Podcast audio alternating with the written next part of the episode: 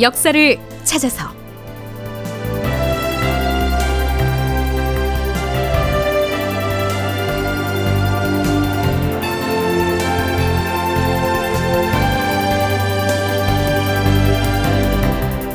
제 1221편 평양성을 거저 내주다. 극본 이상락 연출 황영선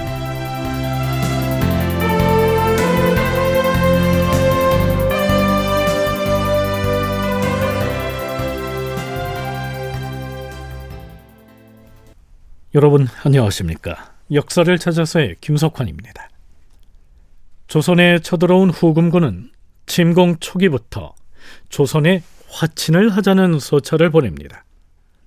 뭐 사실 한두 번이 아니었죠. 맨 처음에 의주를 침공한 직후에도 보냈고요. 능안산성을 공격하고 나서도 그리고 안주성을 공격하는 와중에도 조선 도원수부에 혹은 중앙조정에 화친하자고 하는 서신을 보냅니다. 하지만 조정에서는 응하지 않지요.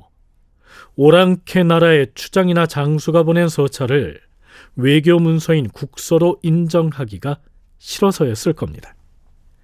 그런데 1월 23일치에 인조실록 기사를 보면요.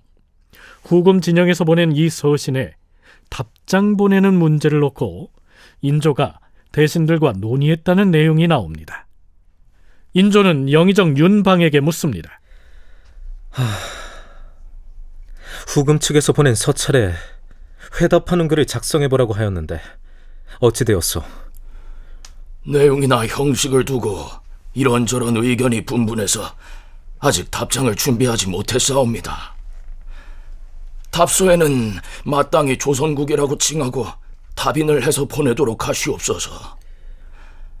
저들이 서찰을 보내면서 이미 수신인을 국왕전이라고 썼으니 국서로서 답장을 보내지 않을 도리가 없사옵니다. 자, 후금을 대하는 조선의 태도가 좀 많이 달라졌지요. 예전에는 후금에서 보내온 서찰은 접수조차 하지 않거나 혹은 답신을 보내도 가령 의주 부윤 등 변방 지방 수령으로 하여금 응답을 하게 했었죠. 그런데 후금 진영에서 보낸 서찰을 국서로서의 대우를 하고 답인을 해서 즉 관청의 도장인 관인을 찍어서 보낸다니까 말이죠. 강인을 회답사로 보내되 박립, 강숙 등과 만나서 일을 같이 보도록 하시오. 강인이라고 하는 이 사람은 평안도의 선천 군수를 지낸 인물입니다. 그는 사로 전투 때 포로가 됐다가 이번에 후금군과 함께 조선에 온 강홍립의 숙부였습니다. 또한 인조가 강인에게 같이 만나서 일을 보라고 한 강숙은 이 강홍립의 아들이고요. 박립은 강홍립과 함께 포로가 됐다가 이번에 고국에 온 박난영의 아들이었죠. 다시 말하면 후금군과 함께 압록강을 건너온 강홍립과 박난영 이 두 사람의 핏줄을 내세워서 최대한 유리한 국면을 만들어 보자 이런 계산이었던 겁니다.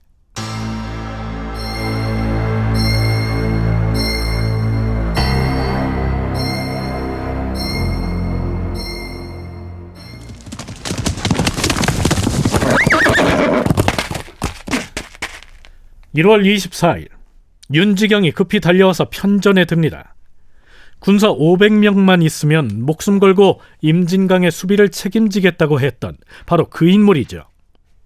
인조는 그 용기에 감복해서 그를 일단 독전 어사로 임명해 임진강 쪽으로 파견했었지요.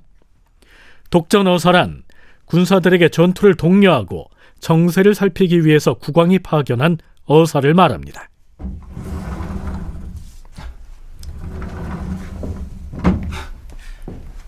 주상 전하. 그래. 임진강의 형세는 두루 살펴보았는가? 예, 전하. 임진강의 얕은 여울 가까이에 사는 초민들이 신이 왔다는 말을 듣고는 모두 집안에 있는 다듬이 돌을 가지고 나오고 혹은 나무를 끌고 와서 목책을 세우는데 협조하겠다고 하였사옵니다. 국가가 민심을 잃었다고 하지만 신은 그 말을 진실로 믿지 않사옵니다. 민심은 살아 있었사옵니다. 하운데 신이 그곳에 도착하여 군병과 화약을 보내주도록 조정에 청한 것이 한두 번이 아니었는데 여태까지 군병은 물론이고 단 한 근의 화약도 받지 못하였사옵니다. 그래. 임진강에 수심이 얕은 여울이 얼마나 되던가. 상류와 하루의 백여리에 걸쳐서 18개 군데의 여울이 있는데 목책을 세우고 철저히 방어를 한다면 오랑캐들이 어찌 강위를 날아서 건너올 수야 있겠사옵니까? 어, 그 듣자 하니 지금 개성 유수가 수화에 군병이 없어서 형세상 홀로 지탱하기가 어렵다 하옵니다. 그를 임진강 쪽으로 내려오게 하고 군사를 모아보내서 지키게 하는 것이 어떻게 싸웁니까? 이 시기에 개성뉴스를 그쪽으로 이동시키는 것은 불가한 일이다. 윤지경과 인조 사이에 오간 이 대화를 끝으로 임진강의 방어 전선을 구축한다는 전략은 물 건너 갔다고 봐야겠죠.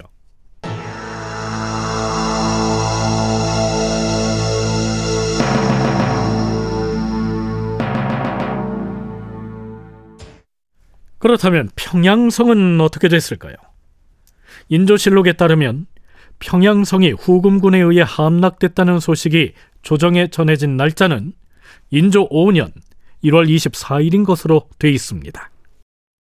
평안감사 윤헌은 적군 병사들이 이미 가까이 쳐들어왔는데도 계엄령도 선포하지 않는 등 아무런 방어 계책을 세우지 않아서 백성들과 군사들이 흩어져 버렸다.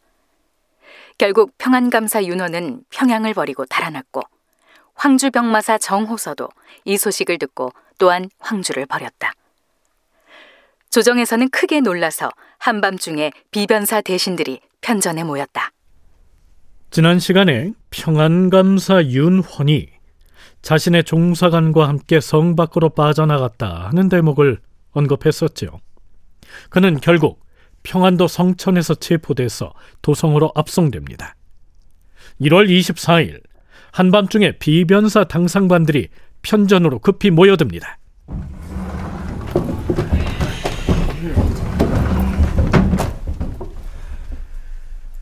주상 전하, 평양이 이미 무너져 버렸으니 이제 사태는 더 어떻게 해볼 수가 없게 되었사옵니다. 평안 감사를 논죄하고 대신에 다른 장수를 임명하여 보내도록 하시옵소서. 인조에게 이렇게 고한 사람은 영의정 윤방인데요. 그는 다른 사람이 아니라 평양성을 버리고 빠져나갔다가 체포된 전 평안감사 윤헌의 형이었습니다. 영의정의 신분으로 국왕과 대신들 앞에서 동생을 탄핵하고 또 그 자리에 새로운 사람을 앉히자고 청해야 했으니 그 마음은 무척 착잡했겠지요. 다른 대신들의 얘기도 들어볼까요? 전하, 후금군 진영에서 보낸 화친 서신에 대하여 답서를 보내는 일은 이미 허사로 돌아갔사옵니다. 저들은 애당초 27일까지 답장을 달라고 기약을 하였사온데 그들의 선발대가 이미 가까운 곳까지 쳐내려왔으니 이것은 곧 후금 사람들이 약속을 잘 안 지킨다는 증표이옵니다. 그건 그렇고 평안감사 자리를 비워둘 수 없는 일인데 누구를 후임으로 했으면 좋겠소. 김기종은 평안도의 여러 상황을 상세히 알고 있사오며 원탁도 또한 그 분야의 재주와 지혜를 갖추었다 사료되옵니다. 두 사람 중에 누가 더 적합하오? 김기종이 담도 더 크고 용맹스러운 줄 아옵니다. 그러면 김기종에게 평안감사를 맡기겠소. 인조실록이나 연려실기술 등의 해당 기사를 살펴봐도 이때 평양성이 어떻게 무너졌는지 후금 군사들이 어떤 경로로 평양성을 접수했는지에 관한 내용이 기술돼 있지 않습니다. 앞에서 평안감사가 일찌감치 성을 비우고 피해버렸다는 사실로 미뤄볼 때 후금 군사들은 거의 아무런 저항을 받지 않고 이 평양성을 점령해버린 것이 아닌가 이렇게 생각되는데요. 서강대 계승범 교수는 천연의 요새인 평양성을 그렇게 맥없이 포기한 것은 당시 조선이 정상적인 국가였다면 결코 있어서는 안 될 일이었다고 얘기합니다. 평양성이라는 게 남쪽으로는 대동강인데 절벽이 많이 있고요. 이 북쪽 서쪽으로도요. 평양성이 지대가 높아요. 이게 허허벌판에 텅이 있는 게 아니란 말이에요. 그러니까 방어시설을 갖추고 죽기로 싸우겠다고 하면 상당히 오래 버틸 수가 있어요. 고구려가 망할 때도 완전 포위당한 상태에서도 1년 버텼거든요. 근데 이거는 뭐 외란 때도 그렇고 호란 때도 그렇고 이 평양성은 그냥 통과하는 곳이에요. 그러니까 얼마나 방어력이 없고 전체적인 작전 구도가 허약한지를 금방 알 수 있죠. 그래놓고 아니 평양선 버리고 어디 가서 싸우냐고 큰 도회지이기도 하면서 그 방어하기 좋게 쌓아놓은 그 평양성에서 싸우지도 않고 어떻게 하겠냐는 것이죠. 여주대 박현모 교수는 또 다른 이유를 들면서 평양성은 사수했어야 했다고 말합니다. 인조 정묘호란 때 최대 실책 두 개라면 하나는 초반부에 전쟁이 발생하지 않도록 막을 수 있었는데 막지 않은 외교적 실패였고요. 정묘호란 중에 두 번째 실패가 이 평양에서 중단하지 못한 것입니다. 왜냐하면 이때 계속 급속도로 내려오던 후금군이 평양에서 더 이상 안 내려왔거든요. 상당히 오랜 기간 동안 어, 머물러 여기서 그대로 바로 넘어올 수 있었는데 우리 군사도 대비가 없었고 이제 그 연구자들은 특히 이제 중국 쪽 사료를 통해 보면 이 시기에 원래 목적이 평양 정도 가서 항복을 받아내려고 했던 것 같아요. 네, 이 정도면 쟤들이 항복하겠지. 그리고 나머지 식량이라든가 더 이상 계속 갈 만한 상황이 아니었어요. 당시 후금이 명나라와 군사적으로 대치하고 있던 이 상황을 고려할 때 후금군은 평양 이남까지 깊숙이 진격해올 상황이 아니었기 때문에 그때의 조선군은 평양성의 방어막을 치고 결사항전을 했어야 했다. 이런 얘기입니다.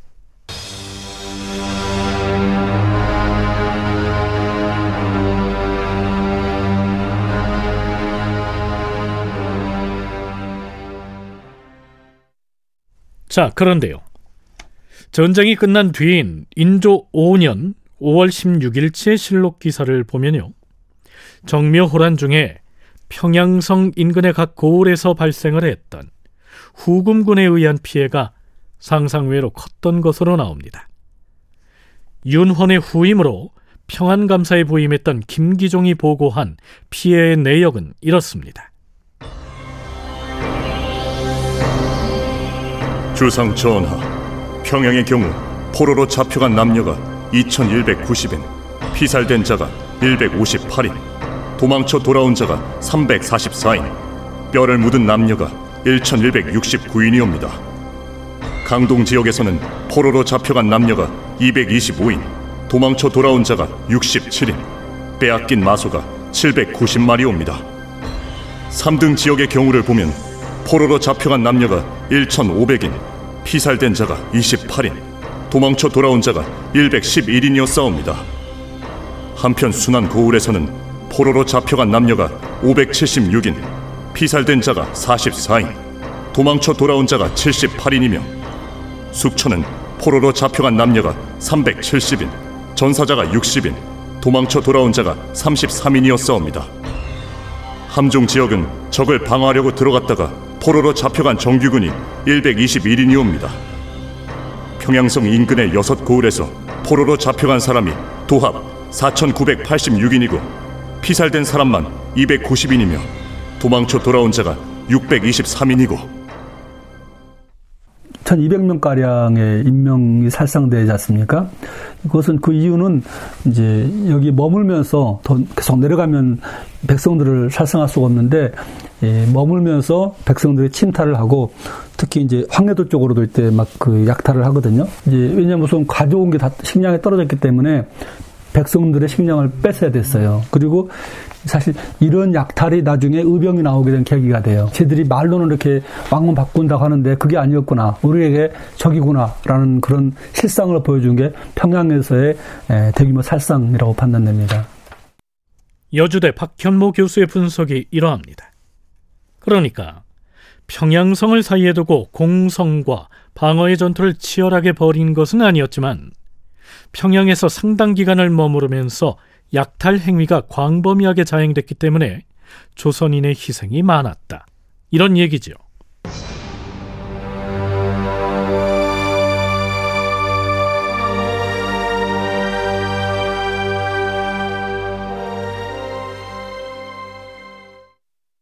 그런데요, 서강대 계승범 교수는 우선은 이 김기종의 보고에 등장하는 학살자의 숫자를 신뢰할 수가 없고 포로로 집계된 인원에 대해서도 달리 생각할 필요가 있다고 얘기합니다.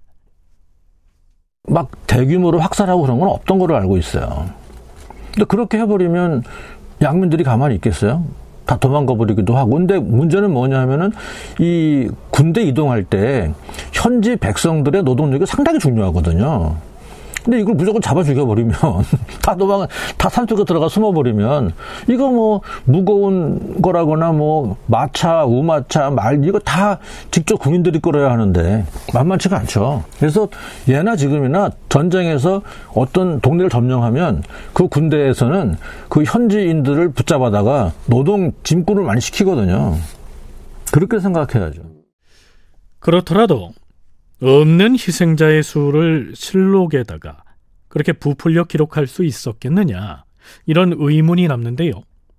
계승범 교수는 그렇게 된 배경에 강노전이라고 하는 소설책의 영향이 컸을 거라고 얘기합니다.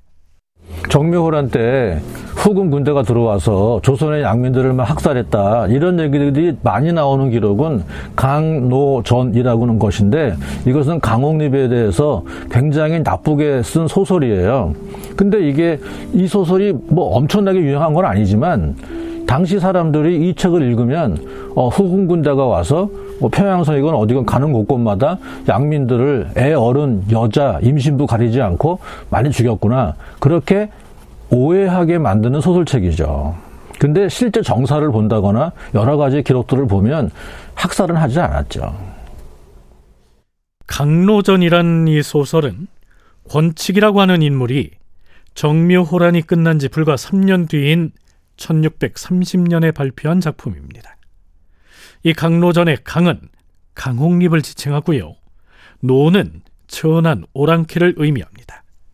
그러니까 이 강홍립이 조선군을 이끌고 사루 전투에 참전했다가 후금에 항복을 하게 된 과정, 그 이후에 포로가 돼서 후금에서 어떻게 지냈는지, 그리고 정묘호란 때 조선에 와서 어떤 행적을 보였는지 등등 강홍립의 일대기를 상상력을 동원해서 쓴 소설인데요.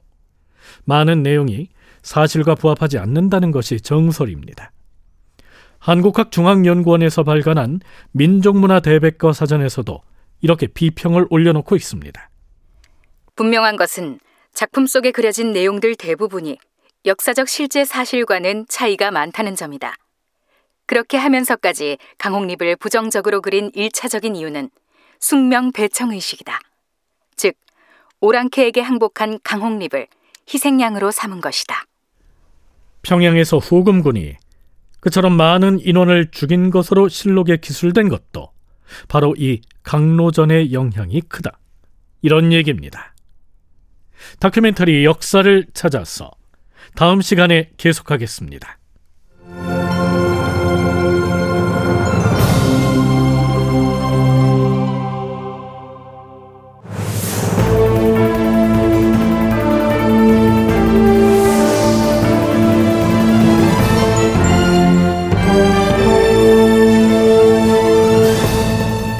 다큐멘터리 역사를 찾아서 제 1221편 평양성을 거저 내주다 이상락 극본 황형선 연출로 보내드렸습니다.